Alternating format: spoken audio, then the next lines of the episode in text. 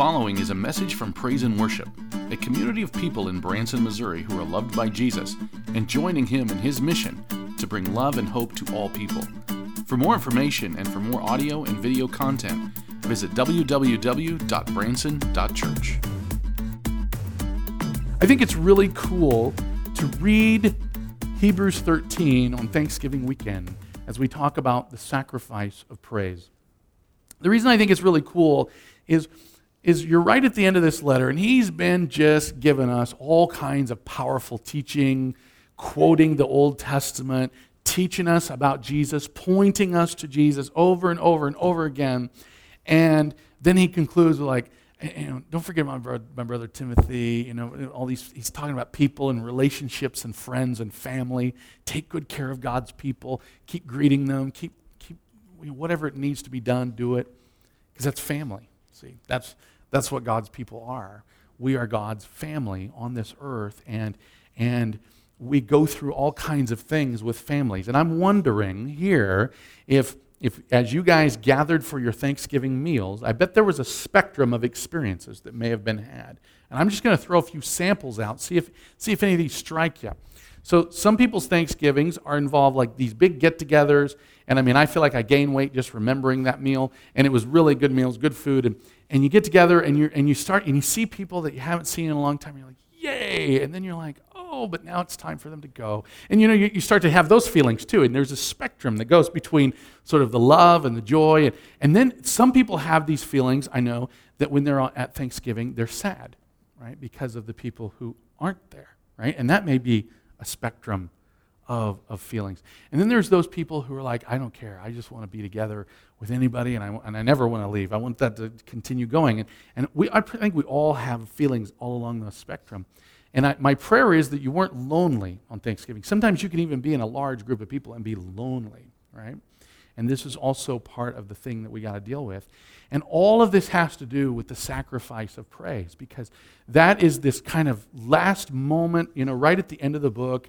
You know, he just he just sort of says that, you know, we bring the sacrifice of praise. That's just what we do. That's who we are. And it's interesting because when you think about Thanksgiving, do you praise God as a result of that? Now, some people are like, yeah, I praise God in all circumstances. Well, I'm happy for you. Your faith is better than mine. Okay, no, we're going to praise God in all circumstances. But you know what I'm saying. Sometimes don't, we don't feel like it, right? And sometimes um, in those feelings and those emotions and all that that's going on, we need to hear God's word once again. Hebrews chapter 13, verse 8. Jesus Christ is the same yesterday and today and forever. And this is so important as a good conclusion moment. It's ironic because you can go through the whole Bible and you will not see a more concise, powerful statement about who is God and what is he like. And he is the same yesterday and today and forever. And you know, they, there's there's a lot of these passages in Hebrews that that make their way onto, you know, like Hallmark cards and coffee cups and things. And this is one of them. And this is probably, you know, one of the best. It's because it's, it's this kind of statement that is saying that God never changes. He just never changes. And we've, we started the book of Hebrews, we, we said it's the two mountains, right? And we're going to learn, you know, how did God, what happened to God between the Old Testament and the New Testament? And there's your answer. What happened to him? When did he change? Never right? But in the Old Testament, he's kind of all grouchy all the time, you know. And in the New Testament, he's like, you know, I love you, you know. No, no, he was saying I love you on page one of the Bible and on every page all the way through, and he's still saying it, and that will never change. Same yesterday, today, and forever, right? And this, guys, this is good news for you and for me. A lot of people think God is, you know, um, sadistic in some way. Well, he gets a whim about him. Well, I don't, I don't know that I like the people in California right now. They've been doing all these things about getting the Bible out of their state and everything. Let's just burn it to the ground. You know, that's what they think God's like, you know? And you're like, well, let's see. They tried to remove the Bible. Now the state's on fire. Hmm, there we go, right? this is what people do. May I just say to you that Jesus Christ is the same yesterday, today, and forever. And he is the same Jesus who died on the cross for all of the people in every state, in every place, no matter what their behavior is. That's, that's the facts, That's the promise of God. And, and yes, there is times when he gets involved in situations, and we, I'm not, we're not here to talk about that because we're called to be gospelers, not condemners. For God so loved the world, right? He loved the world that he sent his only son, right? That's, that's what we're about. He did not send his son into the world to condemn the world. And so that's what we're, we're participating in that mission of love and joy and peace, of giving it to people. In the Old Testament, the plan was the same as it is in the New Testament, but something did change. Something did change. Jesus didn't, God didn't, but something changed, and that something is the world. And what happened to the world is Jesus showed up on the scene and he said, The time has come. The kingdom of God is near. That's, that's what happened, right? The kingdom of heaven is at hand in the book of Matthew. You know, in John chapter 1, it says, In the beginning, you know, was the Word, and the Word was with God, and the Word was God. And in, in Luke's gospel, you know, you have all these cool things, and the shepherds are seeing the angels sing, and we're going to start celebrating all of that here in the coming weeks. And then, and then Jesus goes to his hometown after, you know, as, as he grows up, he goes back to his hometown, he goes into the synagogue one day, and there's all these things going on, and they say, Hey, Jesus, do you want to read the scripture today? And he's like, You know, I think I will. And he opens the scroll to Isaiah 61, where it talks about the coming of the Messiah, and he reads about it. And then he rolls up the scroll, and it says, Everybody's eyes were on him. And he said, Today, that scripture is fulfilled in your hearing. The kingdom of God has arrived. Okay? And to which their response was to try to rush him off the cliff at the edge of town, try to kill him. Nobody can say that. He can. He can. He can. And so, and so this is this whole process of us trusting that the Old Testament and the New Testament are one story. They're the story of God who created these people that he loves so much that he wanted to be with forever. And on page three, they said, actually, maybe not. We're, not, we're going to do things on our terms because they grabbed a hold of this tree of I know everything and they just decided that they would be the arbiters of good and evil. They would be instead of him. And so then there's this tragic story of spiraling out of control and down and down and down the people went and they got worse and they got worse and they got worse. And God's like, what are we going to do? And they tried this big flood thing. And that, you know, it didn't, it didn't solve the problem. And, he, and it's not like God didn't know that. But then there was there was families and there were situations and there were circumstances and there were kings and there were priests and all of these things led to a baby born at Bethlehem. All of it pointed to that the whole time. Because way back on page three of the Bible, God said to the serpent, her offspring, that is Eve's offspring, yeah, he's going to crush your head, even though you will strike his heel. The story was there all along. And that's what we need to understand is when you hear somebody say, well, in the Old Testament, God was grouchy. No, no, no, no, no, no, no.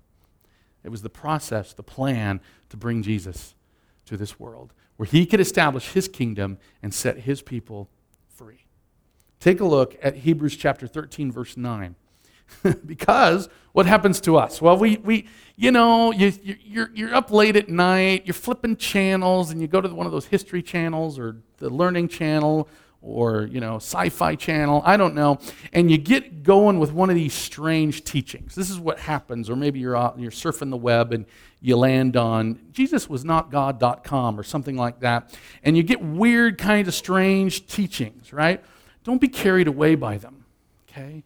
Learn the learn the story. We've often shared this. I'm going to share it again because it's so important.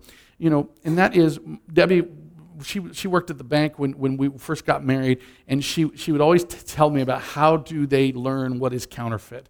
They don't spend any time studying the counterfeit bills. They only study the originals. And they can spot the counterfeit a mile away. This is what we're called to do. We're, going to, we're called to do this. And see, all of those strange teachings, regardless of what they are, and I always find it interesting that people will be like, Do you think that aliens could have been the ones that brought Jesus here? And I'm like, Come on, man you know, do, you know, they come up with weird things, right? And I'm a sci-fi guy. I like all that stuff, but it's those are stories, and they teach us a lot about humans. And you know, I find it all very, very interesting that if you look at the main characters of my favorite sci-fi story of all time, Star Wars, you know, you got you got all the same characters that you got in the Bible. I mean, you really do. They're all there. And I mean, I'm sure George Lucas didn't plan it that way, but because people have asked him, he's like, eh, not really. But but it, it happened anyway because those are the stories that exist in everybody's lives. Those are the characters that exist in everybody's lives. You've got some person who is frustrated with reality, and there's also this big impending evil coming. And at the, at the center of it all is some dude who wants to make everything right, right? That's what we're looking at is the true story. The story of the one guy who wasn't a failure and he wasn't a moisture farmer. He is God Almighty come for you and for me. Don't be carried away by strange teachings because all of those strange teachings lead us to think that we have to save ourselves. All of them do. You're not good enough. You got to try harder, get better, whatever it is, do more. And, and, and what the Lord is saying is we need to be strengthened by grace.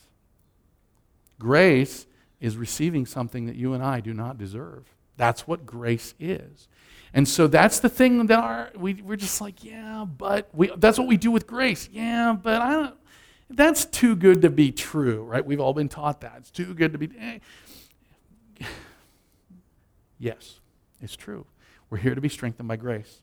Not by ceremonial foods. That's I put that in quotes because it really it could be anything, right? Ceremonial foods. Like at, our house, you know, on Thanksgiving, we, we do this thing where we invite people who don't have plans. And so we had a, a good group together and, and we were, and I'm very nervous because I don't like to carve the turkey, right? I'm not, I'm not a tur- turkey carver. But what was funny is Doug didn't come this year, so I had to carve the turkey. And it was just like, oh my goodness. And my dad was there, and I'm like, Dad, you need to carve the turkey. And he's like, my eyes don't work that good anymore. This could turn out bad. And I'm like, I'm like, yeah, but and so, and so the next thing I know, I'm, he's like, just cut it right there, do these things. And so I'm sort of making, I'm just butchering the turkey. I'm not carving the turkey. That would be a, a very and then somebody says it's okay, it'll taste all the same. And I thought, hmm, that's the same kind of thing. You see, more, a turkey is kind of a ceremonial food, isn't it, on Thanksgiving in America? And I was worried about messing it all up, and I needed to be strengthened by grace. And thankfully, people were there to do that. And so it tasted pretty good. This is a silly example of what goes on because what happens is we try to build religious practices that make us feel like we're closer to God. And in one sense, there's nothing wrong with that. There's a lot of religious practices that people use that bring them back to the feet of the cross, right? And, and, and to the foot of the cross. And that's what we, that's great. Um, but don't, don't let those be the things. Always keep Jesus at the center and receive his gifts. This is the good news that he gives to us. Hebrews chapter 13, verse 15. This is where we're going to conclude our time because this passage carries so much in it. Through Jesus, that phrase, through Jesus, through Jesus, through Jesus. I mean, it's weird. I was just curious. How many times does that appear in the New Testament? And it's, it's well over 30, depending, you know, it's different forms. It's not always just through Jesus. Sometimes it's through Christ or whatever. But it's through Him. It's through Jesus. And, and it's 30, 37 times, depending on how you count it. And it's just this always like, that's how we connect with God through Jesus. Because if you go to God on your terms, then you're going to look at yourself and go, I don't belong here. I mean, that's just what happens. But if you go to God on His terms by faith, then you look at Jesus. We fix our eyes on Jesus, the author and perfecter of our faith. Then we belong there because He has brought us there. He has made the way there. And He goes, Through Jesus, therefore, let us continually offer a sacrifice of praise. Now, I would ask you to define the word praise. This is an interesting word because, you know, it does have some importance to a church called praise and worship. And, and, and so, so it's therefore a word that is part of our sort of our story. And, and what is praise? And you got to think about how do you use the word when you're not worshiping? You know, sometimes you might say, okay, you might praise your kids, right? And, um, and, and, and that's cool. But what are you doing when you praise a kid? You know, you give them an attaboy, right? Or atta girl, good job, whatever. That's kind of what you do. Or, or maybe you want, we would love to receive praise at work. And you might be like, yeah, I don't ever get that. But maybe you want to receive that. You know, so praise is one of those things where that, that you get the attaboy or the attagirl. Um, praise is not an attaboy or an attagirl for God. That's not what it is, right? So it's almost every context that we use the word praise outside of spending time with Jesus, it's very different. And so it's really strange when you start to define it. What is it?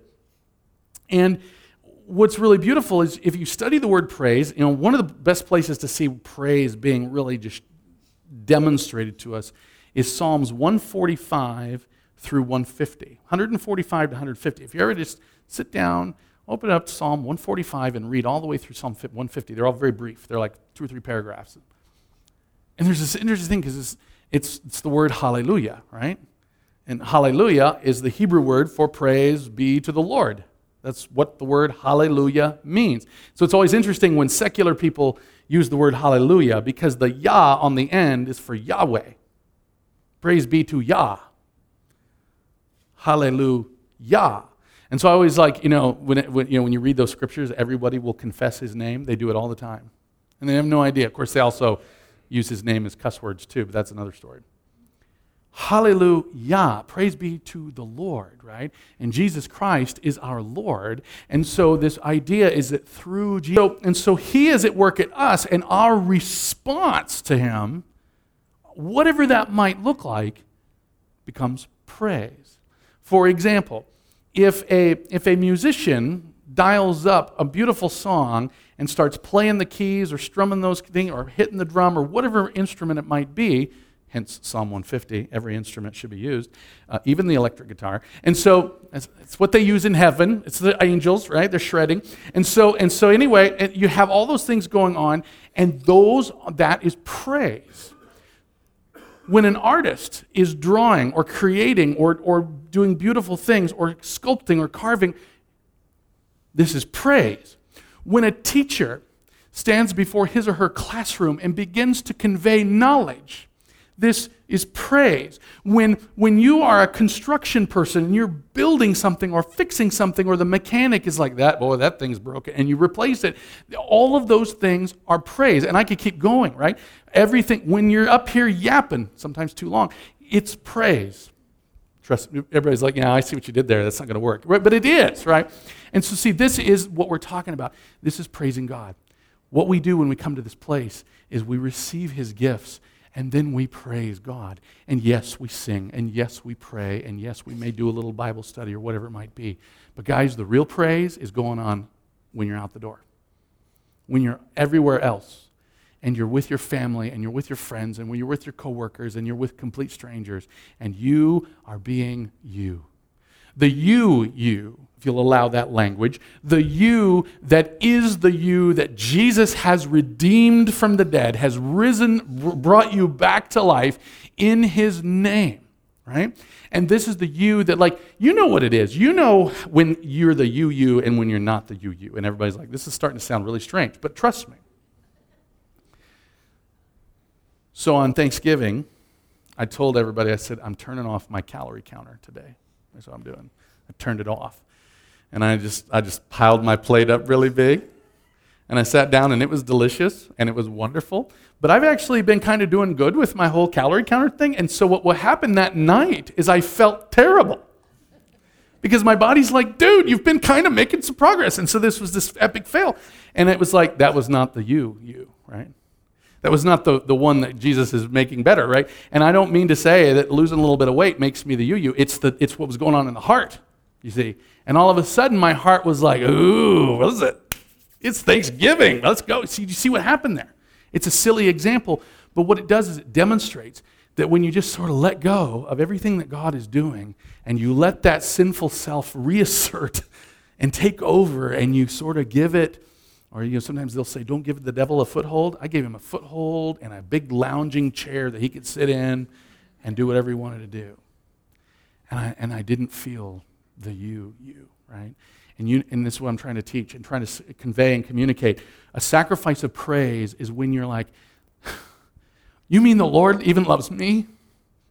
You mean the Lord even loves what happened that one night, that one day, that one time, or when my, my mouth spoke and it shouldn't have, or when my actions were terrible? You mean He even loves me then? Praise be to His name. And when you're living life and you have hope again, and you have the ability to go forward again, and you actually believe you could maybe even do something in, in, by the power of His grace that could help other people, that's good stuff and it starts to impact the music and the art and the crafts and everything else in between. And the, and the teaching and the working and everything that you're doing and the child rearing and, and the, the lawn work and I mean every little thing, even Thanksgiving dinner. I'll let you know how that goes next year. But you see how that works. There's this last phrase the fruit of his lips. that confess his name. This is what his plan is for you and for me. It's, just, it's very simple. His plan for you and for me is that we would produce fruit, but it's his fruit, right? The fruit of the Holy Spirit.